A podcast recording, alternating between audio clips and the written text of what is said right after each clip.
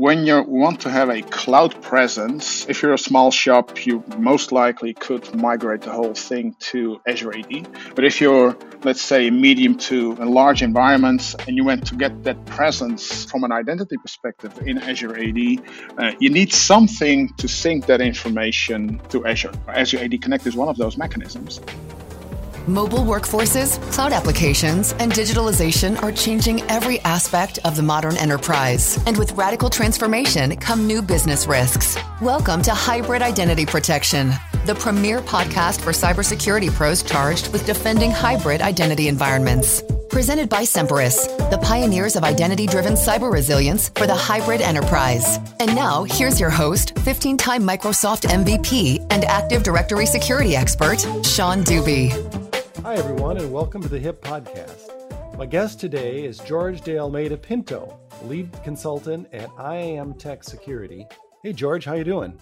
Hi, Sean. I'm fine. Thank you for uh, for having me uh, with this podcast uh, to talk to you about some uh, real cool technical stuff. So, yeah. for that. Yeah, and actually, before I do that, let me say who Jorge is. Jorge and I go way back together. He's been an MVP in the Microsoft identity area, specifically, they call it enterprise mobility nowadays, uh, for 14 years. So I've known him through many conferences, and we're old veterans from the DEC conferences back in the day and our hybrid identity conferences.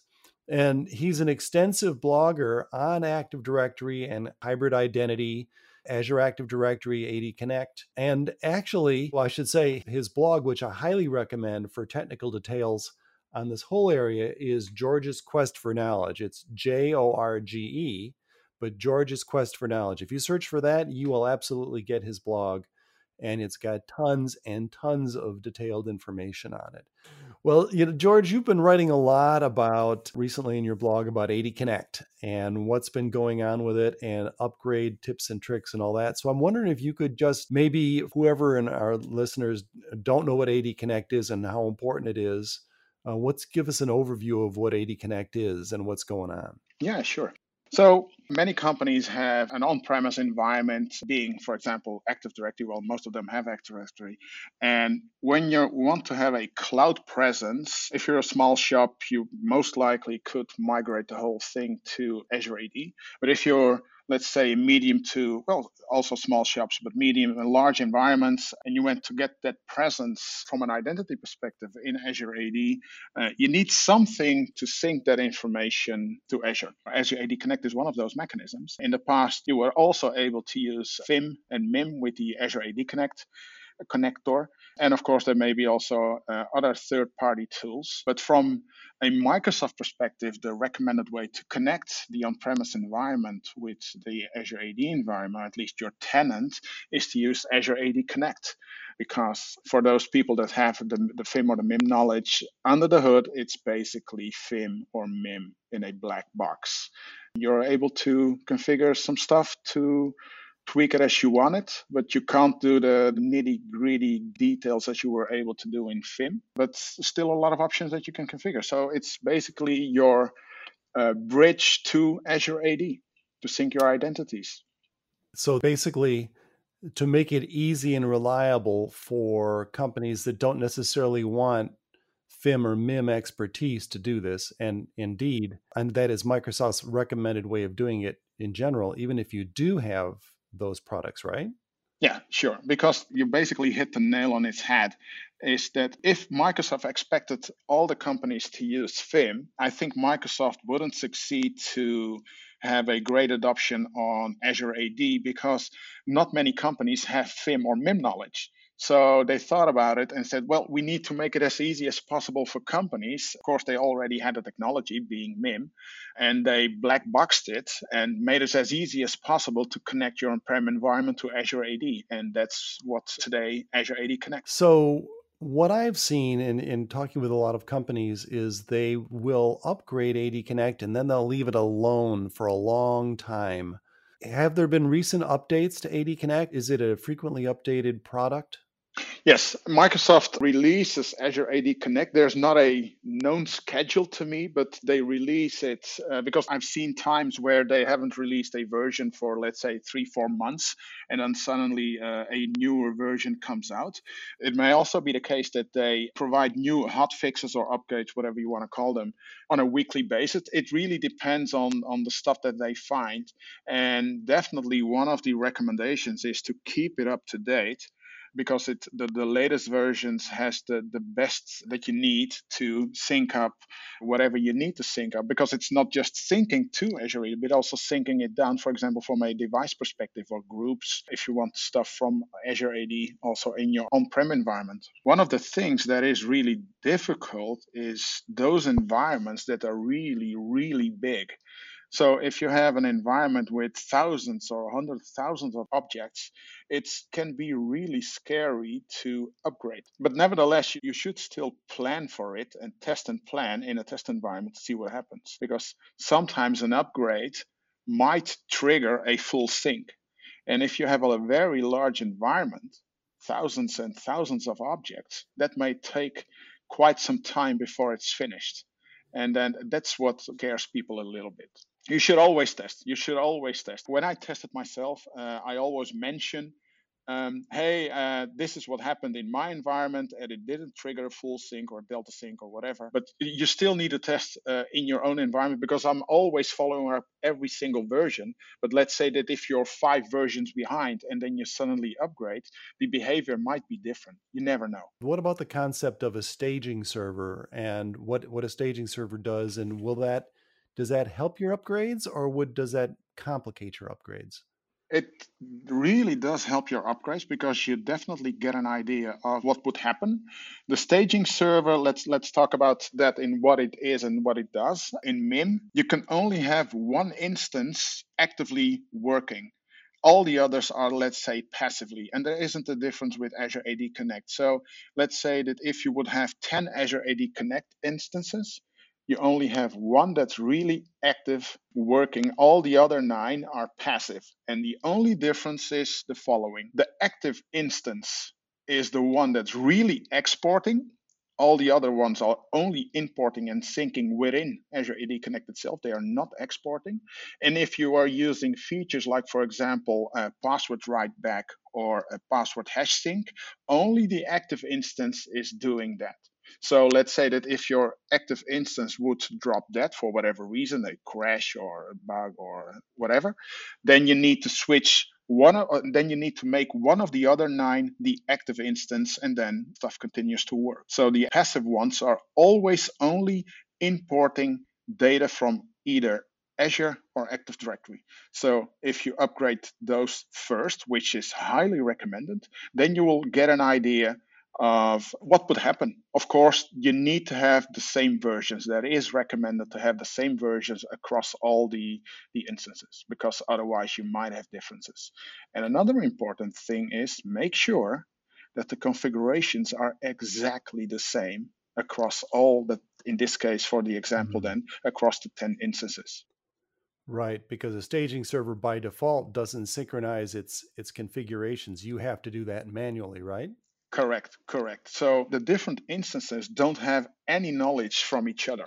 So any change you make on a server, you need also to make, again, using the example on the other nine servers. You have to do that yourself. Microsoft is trying to change that so that you have a, a single point uh, of knowledge, and then you basically you have agents that read that information and do the work. But today, yeah, it's uh, individual instances. So that's a great point. And so what you're recommending is for if you have to do an upgrade, upgrade your staging servers first because they will behave the way your primary servers are, but they won't change anything. So if something goes horribly wrong, they you won't have messed up your environment. Yes, because the, the staging servers are not exporting. So you can do whatever you want to do. It will not damage your connected data sources, as they are called. One area that I have encountered confusion uh, with in talking to people about AD Connect features, and surprising amount of confusion is the difference between password hash sync and password reset with write back, password write back. and people seem to think that one requires the other. Can you talk a little bit about the two and if there are any if there's any correlation or requirements between the two? No, they are individual features. They don't require each other. You use uh, whatever feature you want to use. So if, if we'll start with password hash sync, password hash sync is one of the methods you can use if you want to have SSO. Uh, let's say you have an Active Directory environment with, uh, again, an example, Windows 10 machines, and you want to have SSL to Azure AD your machines are joined to Active Directory and you want to uh, access your uh, Exchange Online, SharePoint Online, whatever. So, like any other resource, uh, you need to authenticate. And one of the means is to use password hash sync. With password hash sync, Azure AD Connect at the high level, it doesn't retrieve the password from AD because it's not able to do so, but it gets the hash from the domain controller, and then it makes a new hash of that with all kinds of encryption algorithms and syncs it up to Azure AD. And that way, Azure AD knows about the same hash that is in your AD and is able to also authenticate you based on that. If you have Active Directory Federation services, you can still use password hash sync as a secondary mechanism. So the reason for using that as a secondary mechanism is, is that secondary mechanism is a backup mechanism, password hash sync is a backup mechanism for the federated environment. Because let's say that if your Active Directory or even ADFS would die, then you don't have access anymore to Azure AD. Then today it's possible, in the past it wasn't, but today it's possible to change the authentication scheme in Azure AD to switch from federated to managed.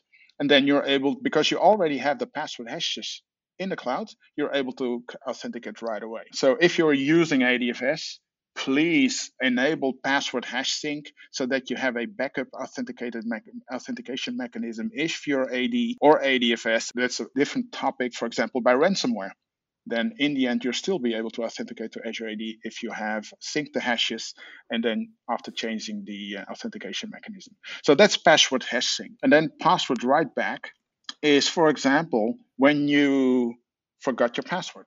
Let's say that you uh, authenticate reg- on a regular basis, then you go on a holiday, you enjoy your holiday. After three, four weeks, you get back home and you forget your password you're working at home, you're like, oh, shoot, I forgot my password. What can I do? If you have uh, self-service passwords reset enabled in your environment, in your Azure AD environment, then you are able to reset your password. Although the, the authoritative source of your password is AD, then you are able to reset it through Azure AD. It doesn't uh, keep the password. It just uh, gathers your password, uh, re-authenticates you, for example, the authenticator app or SMS or phone call or whatever, or security questions. And then if that's successful, it pushes down the password to your on-prem Active Directory. And then you're able to authenticate in a normal way when you, for example, start up your VPN or whatever. So those are the difference between password hash sync and password write back. They are two individual features that can be used individually, but also together. So you don't have to have to have enabled self-service password reset with write back to make password hash sync work. You just have to turn on password hash sync. One other advantage with password hash sync is if you have Azure AD identity protection, you can have identity protection look for compromised uh, credentials out on the dark web.